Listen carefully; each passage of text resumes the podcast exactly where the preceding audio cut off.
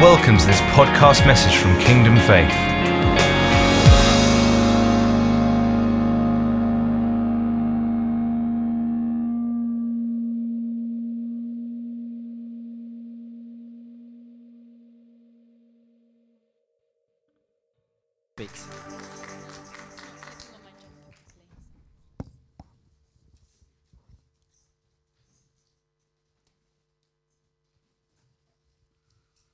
Good morning, everyone. There's a really um, sweet presence of the Father here this morning, and I just want us all to kind of acknowledge it and to stay in that place as I'm speaking this morning, because, um, yeah, I think what God wants to speak to us is is more of that. Um, because I'm a tiny bit nervous, I thought it might be helpful to make you all laugh at me before I start. So I'm going to tell you a little story about um, something that happened to me last week. Um, and feel free to laugh, because I think it's pretty funny. um, so the Sunday, last Saturday, I went on the train to Winchester to meet some of my best friends. Um, and the Sunday before that, Helena had been speaking about taking our Bible on the train with us and um, opening it on the train and reading it and taking the word with us, like, and getting people intrigued about it. And when she was saying that, I was thinking, oh, yeah, I've got a, a me day on Saturday. I'm going to be going on the train. I'm going to spend some time with God on the way, and then I'm going to spend some time with my friends, and then it'll be really nice. So I packed my Bible in my bag, and Um, Unusually for me, I wasn't in too much of a hurry. So when just before I went to get my tickets, and I had some time to go and get uh, some breakfast. So I went to Pratt, got got some nice um, breakfast and a bottle of fizzy water. So I went, found a seat on the train. It was a really busy train, and uh, had to walk along up, up and down a bit to find a seat. But I found this seat next to this lady, and um, she was just sleeping with her head on the window. I thought, oh, I won't really disturb her. Like, there's quite a lot of space because she's leaning against the window, and I can get my Bible out and I can listen to my worship music, and I'm going to have a really nice time. So that was my plan. and um, before I started, I was like, I'm just going to have my breakfast. So I got my breakfast out, got my bottle of water, this lady sleeping against the window. And I opened my water. Have you ever opened a bottle of fizzy water on the train and there was an explosion of water everywhere? All over my face, all over my bag, all over my Bible, and all over this lady. Like, all over her. I was like, oh no, what am I going to do?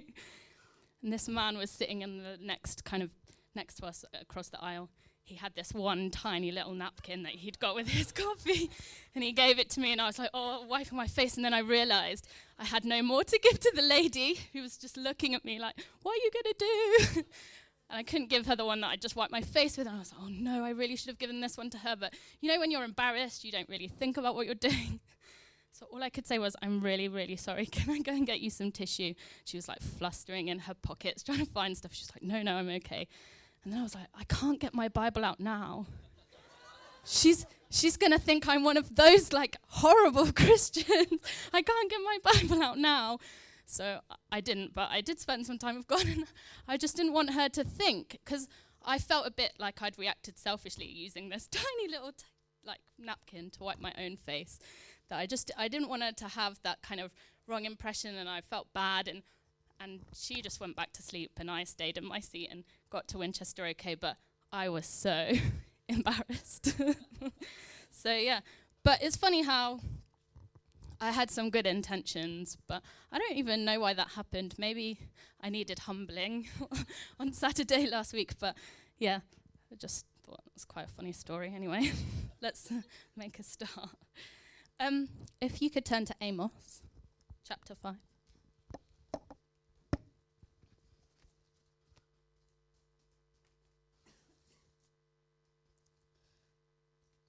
Um, if you're following along with our reading plan that we're reading in church at the moment, you'll know that Amos was on the list a few weeks ago. And I was reading Amos chapter five, and got to verse four. This is what the Lord says to Israel. Seek me and live. Do not seek Bethel. Do not go to Gilgal. Do not d- journey to Beersheba. For Gilgal will surely go into exile, and Bethel will be reduced to nothing. And then he says again, seek the Lord and live. And I was reading that, and this doesn't always happen when I'm reading the Old Testament. I'm quite a literal person, so I, I find that most of the time I get more revelation from the New Testament, but this morning, I was like, why? I thought that in Bethel, God did good things. I didn't really know what God did in Gilgal, but I was like, I know that Bethel, you know, people name their churches Bethel. It's not because it's a bad place. Why is why is Joel saying that the Lord's saying don't go there? So I started to have a little look about what those places meant in the Old Testament.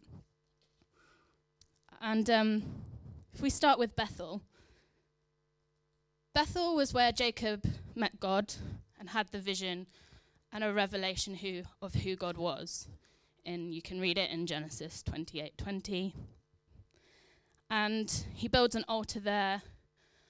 And a few more times in the Old Testament, there's like a revelation of who God is that the Israelites receive in Bethel. But if you then go on to read, you can read in First Kings, that it was the same place where Jeroboam builds an altar to golden calves.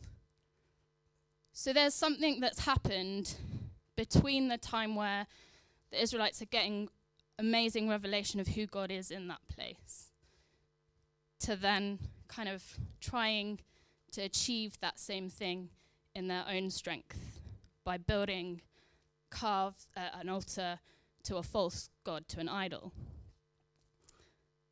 And I, I was like, okay, that's interesting. And if we think about what that first that verse started with, it said, seek the Lord and live.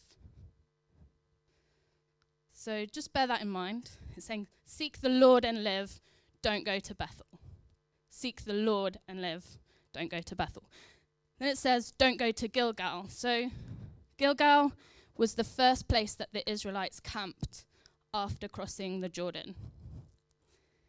It was the place where they last received manna from heaven because it was like the place where God fulfilled his promise of giving them the promised land.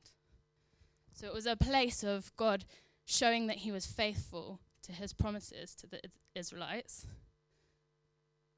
so that they didn't need manna anymore. They had the land of milk and honey that they were promised. So it was a place of fulfillment of the promise of God to the Israelites. And again, probably by by Amos's time, and you can read something similar in Hosea, that that it was a place that wasn't like that anymore. Like with Bethel, there may have been a, some idolatry that they'd built there. And um, God says, don't go to Bethel, don't go to Gilgal. Seek me and live. And when God was speaking to me about this, he, he was kind of like, you know, we can be consumed in seeking the things of God or our experience of who God has been to us. Maybe even we can be consumed in thinking, I'm okay, God saved me. But what brings us life is that continual seeking God. Seeking him for who he is. And that is what brings life. Seek me and live. And, you know, it wasn't that those places were bad, and and God had done really great things there, and he and they were important places in in the spiritual history of the Israelites. But that wasn't enough. Because if you concentrate on what God had done at that place, you could become frustrated or disappointed that he wasn't speaking to you now. And you could build your own altar. You, that place that had become a source of life could become a source of frustration, that it wasn't like that anymore, or God wasn't speaking like that anymore, or enemies had come and invaded the place that God gave us in that place. So it's not that those places were bad, but when we take our focus off God and onto what he's done, or our experience, or the place, or the revelation that we've had before, it's not enough. And this year has been a real like journey in my relationship with God, where he's been kind of revealing to me who it is that when I seek him, I'll find. And I kind of want to share with you a bit of that journey, because I think once once we have a real revelation of who God is and who Jesus is, and we dare to believe it, everything changes. And not just for us and our own perspective of our own life, but in our perspective of the impact our life can have on others through what God's done for us, through the fact that he's a generous, loving Father. That we, we can't contain that ourselves when we really have a revelation of of the depth and the amazing gift that having him is. So that's kind of what I want to share with you this morning. And to start, I want us all to watch a video. I, wa- I saw this video on YouTube quite early this year. Um, and it started off my journey in thinking about who God is. So yeah, let's just watch. What's the best job to have? A bus driver. Doors opening. I wouldn't have said he's like your usual four-year-old. Doors closing. Tyler will always be slightly different, but he'll be the one that you sort of go, no, that's that's Tyler, you know. I wouldn't have him any other way. ninety-seven, ninety-six, ninety-five, ninety-four, ninety-three. His attention's obviously fantastic, but it's only uh, on what he wants. Numbers are his thing. At first they weren't too sure whether he was autistic because of the counting, but now he's a lot better. I don't think Tyler feels the pressure of being liked. He's in his own bubble, you know, and, and, he, and he loves it. You know, he doesn't feel any need to make friends. As the morning continues, Tyler still doesn't want to join in. But he does attract Theo's attention.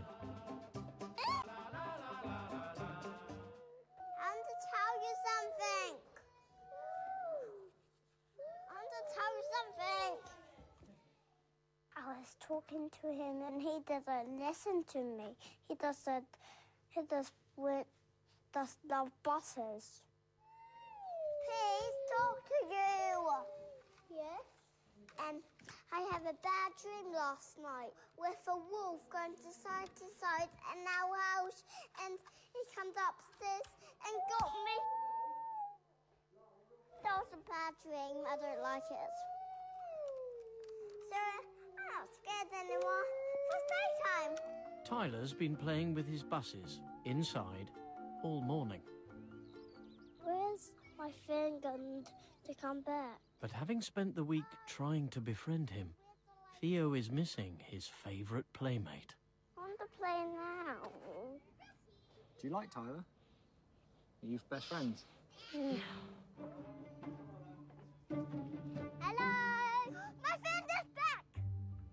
He's, he's coming, he's coming to play with me, my friend!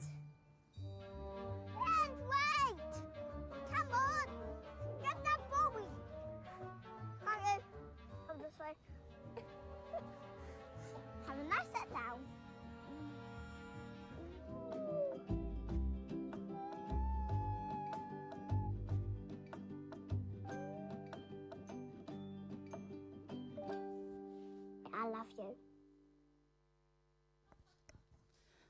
It's a lovely video, isn't it? Nathan will tell you I make us watch that like quite regularly when I'm feeling a bit sad. I love it so much. Um, but you can probably guess who's me in that story and who's God. And uh, you know, I love, I love Tyler. Uh, Theo, he's like, "Come on, talk to me, talk to me," and all, th- all Tyler has to say is yes, and his deepest fears just come spurting out. What was really close to his heart, just needed a a slight acknowledgement from Tyler that even Theo existed, and and the depths of his heart came out. I'm really frightened. I had this really horrible dream. But it's like that with us, you know. God God just needs that bit of acknowledgement, and he w- he's he's waiting to share his heart, the depths of his heart, the intimate things of his heart. He just needs that one acknowledgement from us. And he's like, yes. And, you know, sometimes we can think, you know, I don't, I don't deserve that, God. I don't deserve that relationship with you. But, but there was nothing really that, that Tyler had done to attract Theo's attention in that video. Theo just decided that he wanted to be Tyler's friend. He just decided that that was the person. And again, that's like our relationship with God. You know, we don't need to question why, because that was God's decision. We just need to throw ourselves into it. But sometimes, you know, playing with buses seems like the most important thing, right? Counting backwards and hiding in a wardrobe seems like the most important thing. But, you know, we, c- we can see from the outside that it's it's not the same as relationship with God. It's not going to compare with relationship with God. But why, why does it seem so attractive? And you know what God, God really was speaking to me is that I don't, I don't truly believe in how good he is. Because if I did, there'd be nowhere else I'd want to be. I don't truly believe that that relationship that he wants with me is available to me, because if I did, there'd be nowhere else I'd want to spend my time or invest my time. And it's hard, isn't it? It's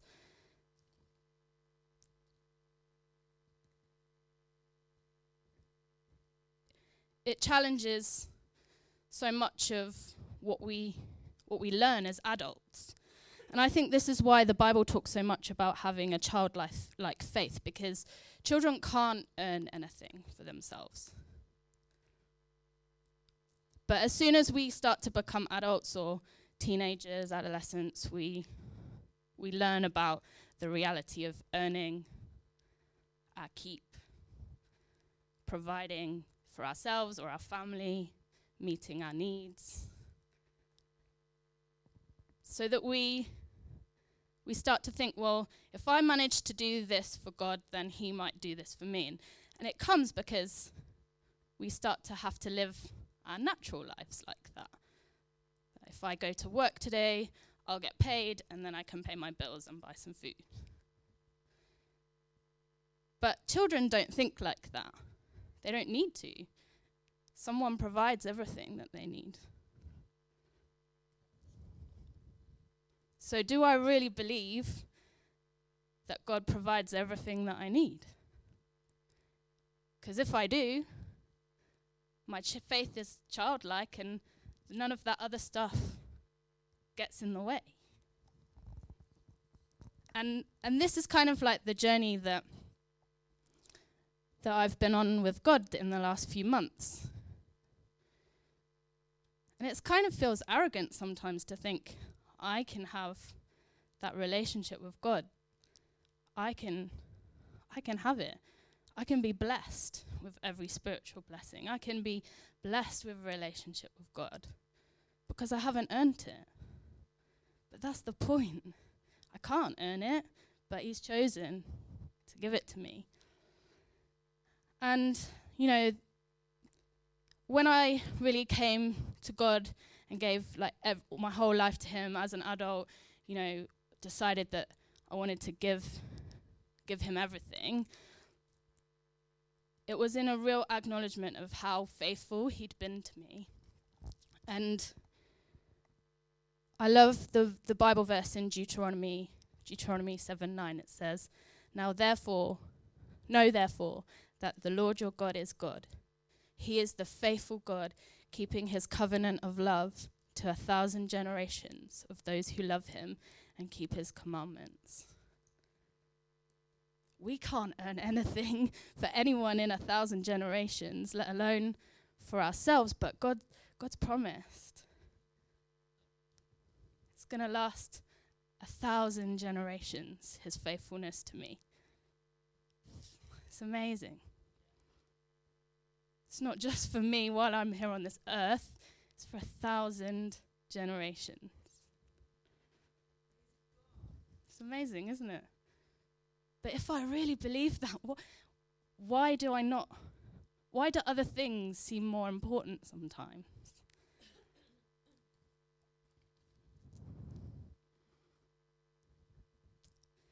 God also showed me that my understanding more recently of, of his faithfulness wasn't the understanding that he wanted me to have. So I, I thought about, and if you'd asked me if I believed this, I would have definitely said no, but it was kind of the way I treated God's faithfulness, that he was in the background doing his thing, being faithful, not changing, just getting on with being God. And sometimes it might affect my life positively, it might be mean blessing for me, sometimes it might not. And um, for, for our American friends, I want to bring an analogy of Old Faithful. It's a geyser in Yellowstone National Park. And um, it's, I think, about every forty minutes, this eruption of water comes out the ground. And ever since they've recorded, I think it's only been about forty minutes or forty-five minutes maximum, the time between eruptions. I don't know if that's the word you use. The water spouting out. And the first people that explored Yellowstone, they decided that it would be a great way to wash their clothes. So they would throw their clothes into the geyser, they'd get mixed around a bit, and then forty minutes later, they would shoot up into the sky, all clean, and they'd just have to go and find where they landed. But that was okay if they put their cotton and linen clothes. But when they put their woolen clothes in, that was a different story. Because when they got spurted out, they would be holes, broken, misshapen, maybe shrunk in the hot water. It wasn't the same story. So they had to be careful what they put into the geyser. And my my kind of image of God was, you know, sometimes I'll put my linen clothes and my cotton clothes and they'll come out clean and it will be a good thing, his faithfulness to me. But sometimes it just won't be. But you know, that that's not that's not what God being faithful means. It doesn't mean just getting on with his thing. It means passionately pursuing me. Passionately pursuing the best for me, interceding for me constantly. That's what God's faithfulness is to me. It's not sometimes it'll be good, sometimes it won't. It's not like that at all. But my perception of of God was, okay, sometimes I need to to be grateful or to come close. Sometimes I just need to get on with my thing. But no, that's not God's heart. His heart is passionately f- for me, twenty-four seven. We know in Psalm one thirty-nine, actually let's read it.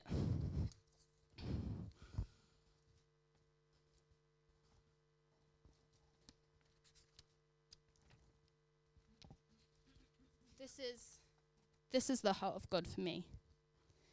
You have searched me, Lord, and you know me. You know when I sit and when I rise. You perceive my thoughts from afar. You discern my going out and my lying down. You are familiar with all my ways.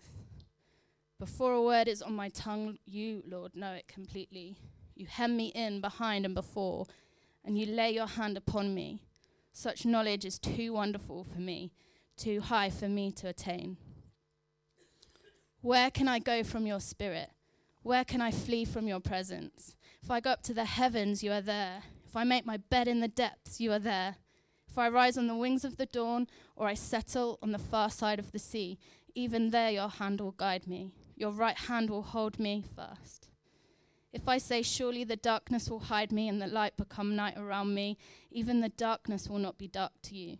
The night will shine like the day, for darkness is as light to you. For you created my inmost being. You knit me together in my mother's womb. I praise you because I'm fearfully and wonderfully made. Your works are wonderful, I know that full well.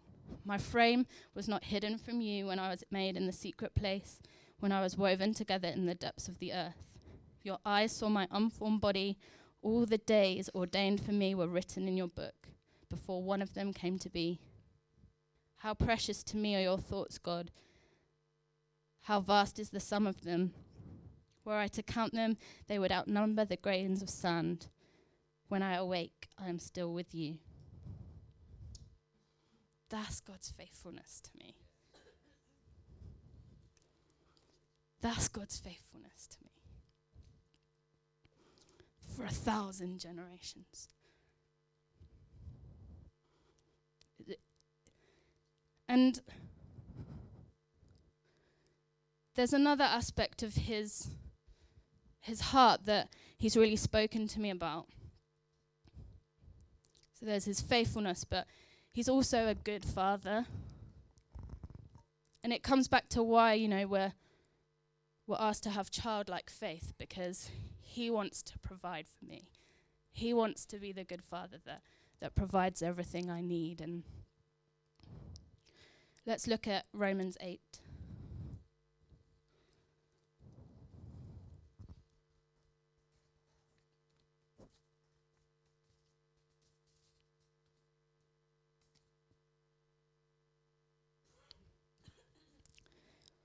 Verse thirty-two.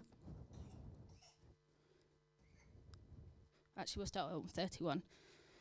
What then shall we say in response to these things? If God is for us, who can be against us? He who did not spare his own son, but gave him up for all of us, how will he not also, along with him, graciously give us all things? Sometimes we're we're just happy with the salvation, aren't we? We're grateful for it. We're happy for the redemption, to know that our souls are okay. But but the Bible says that's just the beginning. He's done that for us. So how, you know, that's the greatest gift he could have given. The atonement, the redemption, the salvation, the peace with God. So how much more will he give us? All things. Again, it feels it feels arrogant to say, but it's in, it's in here. And let's go back to Romans five.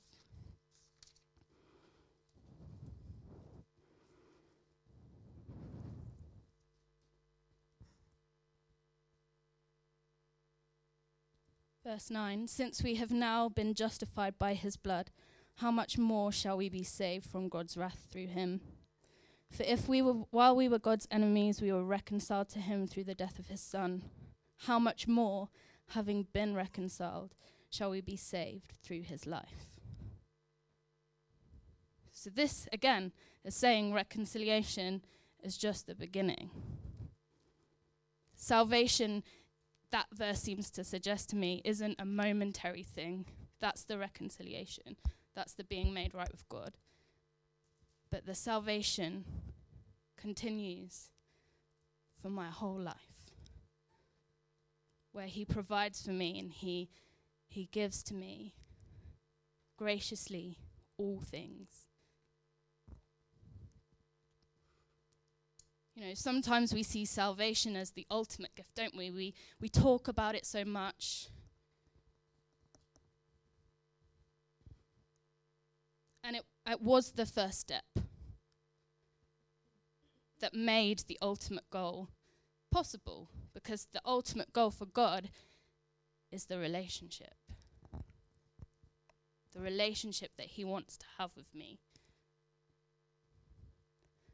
So the, the, the reconciliation, Jesus dying, was the first step. But for God, the ultimate goal was a relationship with me, to spend time with me, to be with me, to be known by me, to know me, and to be known by me. And I find it amazing how, you know, in the corporate sense, we're all one body, but in our individual walks with God, he's doing something so similar in my life to Mike's life, as Mike shared with us, to Claire's life, as she shared with us last week, that he's calling us, all of us, to not stay in in the first place, not stay happy with the salvation, but to pursue the ultimate goal, to pursue him, seek me and live. Seek me and live. And I'll admit, you know, there's still lots that God needs to do in my heart about this. I will admit that there's still things that I prioritize above that. I think probably if we're being honest, we'd all, all admit that. But he's so gracious. He's so gracious. He's speaking to all of us. And he's saying, seek me. I'm here. Seek me and live. Seek me and I'll give you all things. Seek me. I'm here for you. I'm your father. I want to know you, and I want to be known by you.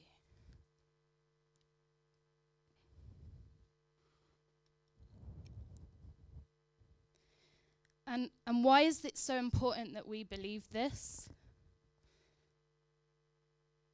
That he wants to show his goodness to us? When I was a child, I used to really struggle with what the Bible talked about, having faith. Because to me it meant faith that God could heal, or faith that God could provide, faith that God, almost like faith that he existed and he was able to do those things. But when it came, to, and that's what my understanding of faith was, but when it came to, okay, God's going to heal me, having faith that God was going to heal me, it was a different story. I really, I really struggled with that. People would talk a lot about it in church. You know, you only need faith as small as a mustard seed. And I'd be like, but I don't, I don't know how to get that. But recently God's been showing me that I kind of had it all wrong. If we turn to Hebrews eleven,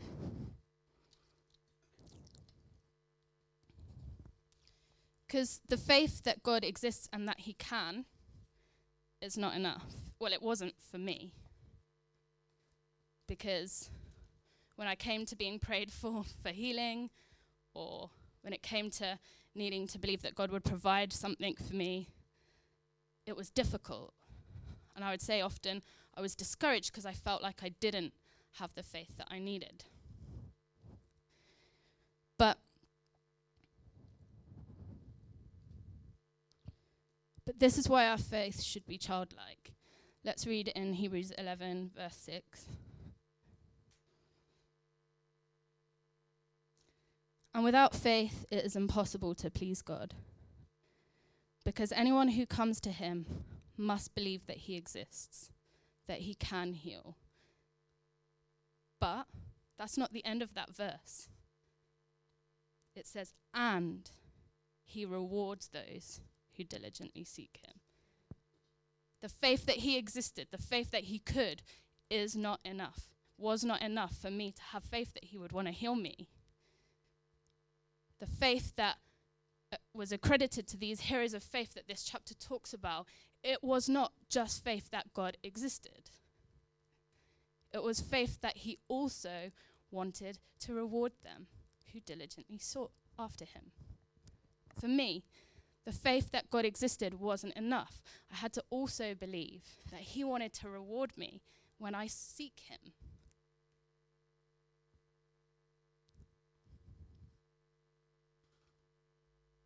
And without faith, it is impossible to please God, because anyone who comes to him must believe that he exists and that he rewards those who diligently, earnestly seek him. So my journey of faith now is learning to believe that he wants to reward me. Because I know, I know he exists. I know that he can heal. I know he can provide. I know he can cause revival in the city. But now the journey that I'm on in my walk with him is learning to believe that he wants to reward me. Not because I've earned it, but because he's chosen. Not because I'm special, but because he's gracious.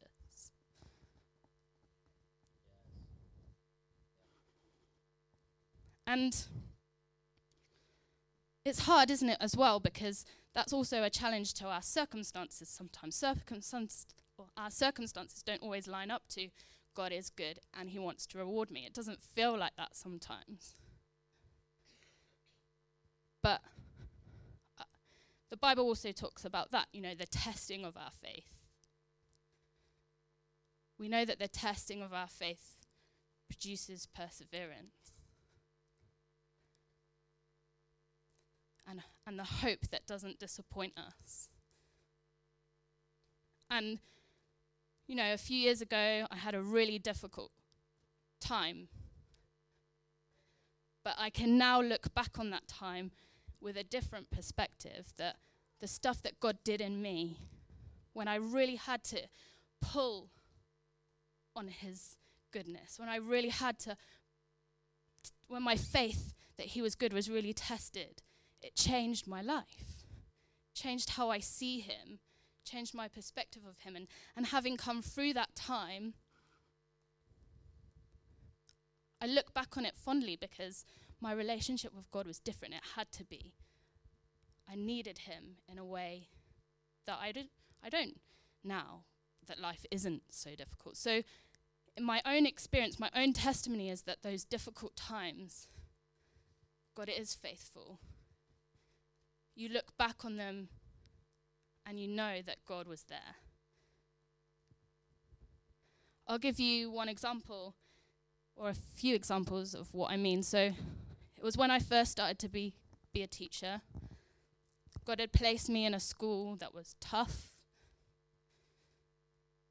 Kids would throw things at me, they'd throw coins at me. And I couldn't They they wouldn't listen, they didn't want to learn. It was hard. They would swear at me, they would, you know, be quite abusive. They never were violent to me, but they were violent towards each other in my classroom. They stole from me. It was tough. And I couldn't ever think, oh, I just need to get to the end of the week, then I'll have two days off. That was too difficult. The only thing that I could comprehend was, if I get to the end of today, I'll be able to go home. And I'd come to church. Church was on a Friday night in those times. And and God, all he seemed to say to me was, what if I ask you to be there your whole life? What if I ask you to be there your whole life? Bear in mind, even thinking about the end of the week was too difficult. Was too mentally challenging, because anything could have happened in those, say it was a Monday, in those next four days before the weekend. Anything could have happened. I just had to be thankful that I got to the end of the day. But he'd always say to me, what if I ask you to be there your whole life? And in worship, I'd just have to get to the point where I'd, I'd cry a lot. But I'd just say, I'll do it. You'll give me the strength. You'll do what you need to do. And now my testimony is that place is so different.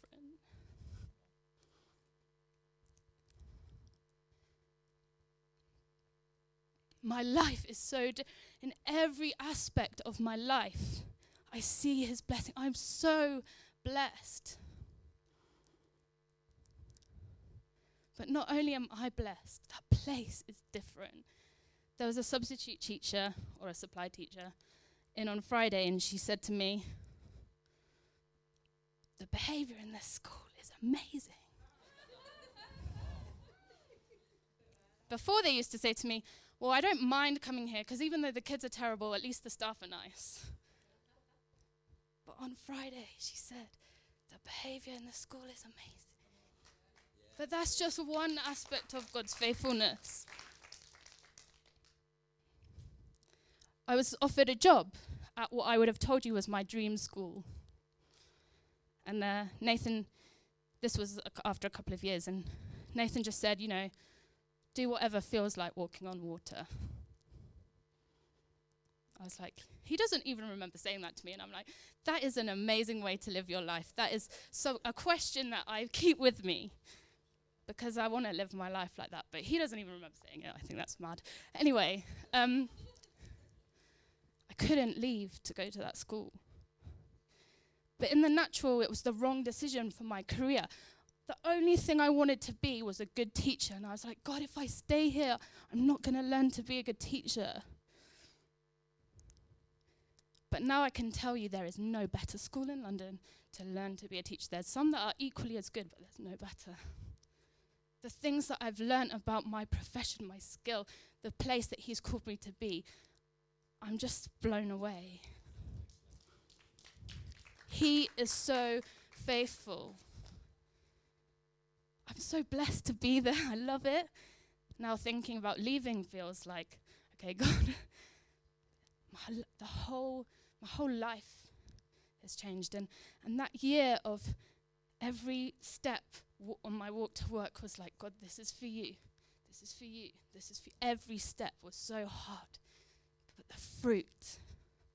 So if, if you're in a place where life is hard, there is... There is fruit that is going to come that is, is going to bless you, but it's not just going to bless you.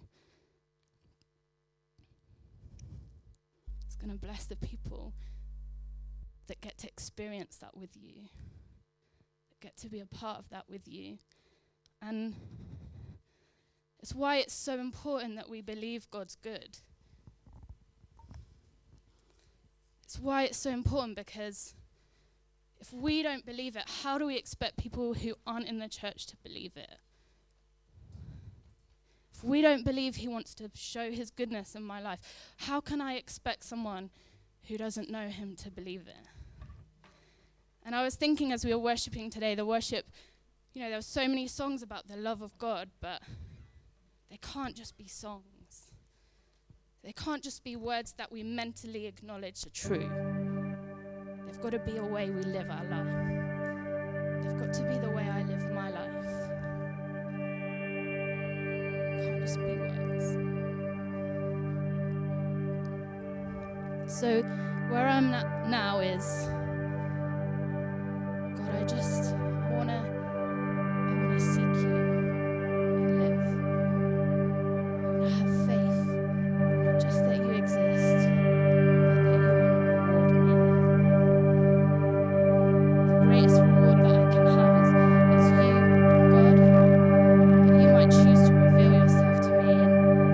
Times,